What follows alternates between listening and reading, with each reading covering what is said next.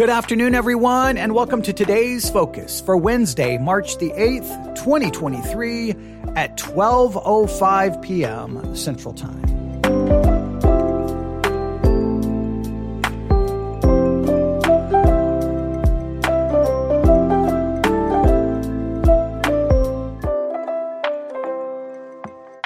Today's focus, a miracle or superstition. Today's focus, a miracle or superstition. Which is it? Now, if you have been paying close attention, you know we have a podcast series called Bible Study Exercise, and we've been looking at some individual chapters in the Gospel of John for the Bible Study Exercise. And yesterday, not in a great episode in a kind of a subpar episode, we introduced our study to John chapter 5 and hopefully you'll listen to that. I, I, told a book for everyone to get. I gave you kind of the, the seven signs in the Gospel of John, and I think we're off to a decent start. The episode wasn't great, but it really kind of started getting us into it. So maybe a sloppy first episode will end with a dramatic last episode in our study of John chapter 5. We'll have to see. But since John chapter 5 is really the focus, I thought I would bring, well, that focus to today's focus for this podcast series and try to give you something to focus on uh, for the rest of the day from John chapter 5. And John chapter 5, we're going to just read and you'll immediately, I mean, if you're, if you're familiar with John chapter 5, you know why I'm asking the question. Miracle or superstition? Because we have something very interesting in the text. Let's begin in John chapter 5, verse 1, and I'll show you what I am referring to. Here we go. John chapter 5, verse 1. John chapter 5, verse 1. If you can open a Bible, great. If you cannot, because I know it's the middle of the day, you may be driving, working, whatever. That's okay. Just listen carefully. Here we go. John chapter 5, verse 1. After this, there was a feast of the Jews, and Jesus went up to Jerusalem. Now, there is at Jerusalem by the sheep market a pool, which is called in the Hebrew tongue Bethesda, having five porches. In these lay a, lay a great multitude of impotent folk, of blind, halt, withered, waiting for the moving of the water. So you have this pool, and around this pool is a great multitude of people. But these people are in, they are lame, they are blind, they're halt, they're withered. There's all these people with all of these physical disabilities, these, these, this, this pain and suffering and, and, and disease. They, they, they're, they're sick, they're disabled, they're hurt. They're all, in a sense, laying around this pool. And why are they all gathered around this pool? Why are they not seeking medical care? Well, they're all around this pool because supposedly, look what happens. Verse four. For an angel went down at a certain season into the pool. Now stop right here. Now wait a minute. So all of these people with these disabilities, with these diseases, with these, with this sickness, with, the, with this pain and suffering that they're dealing with. They go to this pool because at, at a certain season, an angel would show up. An angel would show up and the angel would trouble the water. Whoever then first Whoever, okay, if I can read this correctly, whoever then first after the troubling of the water stepped in was made whole of whatsoever disease he had. I want you to try to imagine this scene. So here's all these people who are suffering. An angel. Now, if it's an angel showing up, you would have to assume it's an angel from God, right? So an angel from God shows up, troubles the water. That's the King James language. And then whoever was the first to get into the water after it was troubled, only one but whoever was first, boom, they were healed. Whoever could get into the water first, you walked away going, I'm healed. Sorry, guys. See you later. Hope you get your chance, but I'm good. Now, my question is, do you believe that was actually happening? Was actual miracles taking place or do you believe it was just a superstition? That all of these people were laying around this pool and what they had hope in, what their faith was in, was in a superstition. That no one was actually being healed, that all these people had been deceived, they had all convinced themselves. This was like a, almost like a conspiracy theory that everyone was believing? Or do you believe an angel was actually troubling the water and people were being healed? And if an angel was actually troubling the water and people were being healed, shouldn't have Jesus shown up and from a kind of a biblical perspective, Shouldn't it been, hey guys, stop being so selfish. You should think of others, put others before yourself. You should love others as you love yourself, and you should let others, you should help others get into the water before yourself. I mean, wouldn't that be the lesson of the pool of Bethesda? That all of these people showed up and they all they cared about were themselves. And whoever could get in first, they were healed. And, and, and so why were these people being so selfish and trying to be the first one in? Why wasn't this all about, no, you go, no, you go, no, no, I put others before myself. No, I'm supposed to love even my enemy. No, you go, no, you go. Should that have been the story or is the story like, well, that's how God does things sometimes. Sometimes he offers a miracle and it's first come, first serve. Hey, you want to be healed? You've got cancer? Well, if you can get into this water first, you'll be cured. But if you can't, you're going to die. I mean, it just seems like an odd story to me. So do you believe, and, and this is just today's focus, because I like to, again, the goal of today's focus is to give you something spiritual to think about. How, how have you read this story in the past? How have you heard it preached? Have you heard it preached that this was actually happening? Or have you heard it preached that this was a superstition?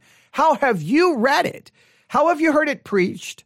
How have you read it? I love to actually get your feedback. Uh, newsif at yahoo.com newsif at yahoo.com. How have you heard it preached and how have you read it yourself? And have you had conversations about this? Because if this is God, it seems like a cruel way to offer healing. Hey guys, I'm going to trouble the water and whoever gets in first gets it and the rest of you just suffer. That seems like a really messed up way. So it already makes me suspicious. But do you believe it's a miracle or do you believe it was a superstition? Now, here is the here's the big question, right? I really want you to know how how have you heard this preached? How have you read it? What do you actually think? But let me ask you this. If this is true, that an actual miracle was taking place, we don't know how frequently, maybe once a year. I don't know whenever the season was. Did it happen every day during like a season? Like the season lasted a month and every day during that month, the angel would come down and trouble the water. It's just the whole thing seems odd to me. But let's say miracles were happening and people were getting healed. If that's the case, how does that impact how you read this story in John 5 where Jesus is going to show up? Because look what happens. Look what happens. There was a certain man there which had an infirmity 30 and 8 years. And when Jesus saw him lie and knew that he had been now a long time in that cause, he said unto him, Wilt thou be made whole? Jesus shows up at the pool. Jesus shows up at the pool of Bethesda. He sees someone who's had this problem, what, 38 years, I believe the text says, 38 years. Um, and then Jesus heals this person. What is the significance of Jesus healing if people were already being healed there on a regular basis? Is it just because he didn't, he didn't, and, and did Jesus, and then another question, did Jesus heal everyone at the pool or did he only heal the one guy? Why did Jesus only heal the one guy? This story raises all kinds of questions. So today, I want you to just think about this story. I want you to think, do you believe it was a miracle or do you believe it was just a superstition? About people getting in the water and being healed? How have you heard it preached? How have you re- read it? And if this is a miracle, how does it impact, well, Jesus' miracle? And do you think, did Jesus just heal the one guy? And if he did so, what do, how do you feel about that? Why didn't he heal everyone? Well, like, hey guys, you've been coming to this pool over and over and over and over and over. You're looking for the wrong thing. You need me. All of you are healed. This pool doesn't, why, why wouldn't Jesus rebuke the superstition? And again, if it, and if it was a miracle, I mean, I, I could ask questions all day on this. Why, why wouldn't the, the lesson then be about placing others before yourself? What would you do? I mean, honestly, if you had been suffering with some horrible disease, some horrible disability for 38 years. Just on it. I want to just throw this hypothetical out. And you knew that there was a pool, and whenever the angel came down and stirred the water, whoever got in first was healed. And you were there. Would you do everything you can to be first, or would you put others before yourself? What would you really do? Like, honestly, not a church answer. What would you really do? I think I would probably be pushing people aside. I, I'm just going to be honest. If I could get rid of my seizure disorder and my neurological issues, oh man, wouldn't that be awesome? I'd probably be a better podcaster. Right? Probably be a, I would have clarity of thought sometimes. What do you think? What would you do? So I want you to read John chapter 5 today. And I really want you to think about it. So let's let's read it one more time.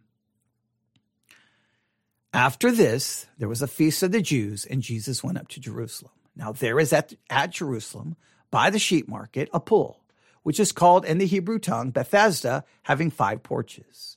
In these lay a great multitude of impotent folk, of blind, halt, withered, waiting for the moving of the water. For an angel went down at a certain season into the pool and troubled the water. Whosoever then first after the troubling of the water stepped in was made whole of whatsoever disease he had.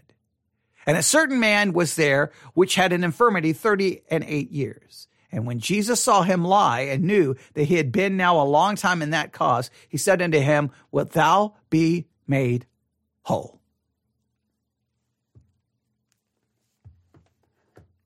Today's focus miracle or superstition? I've asked lots of questions today. Love to get your thoughts. News, if at yahoo.com newsif at yahoo.com.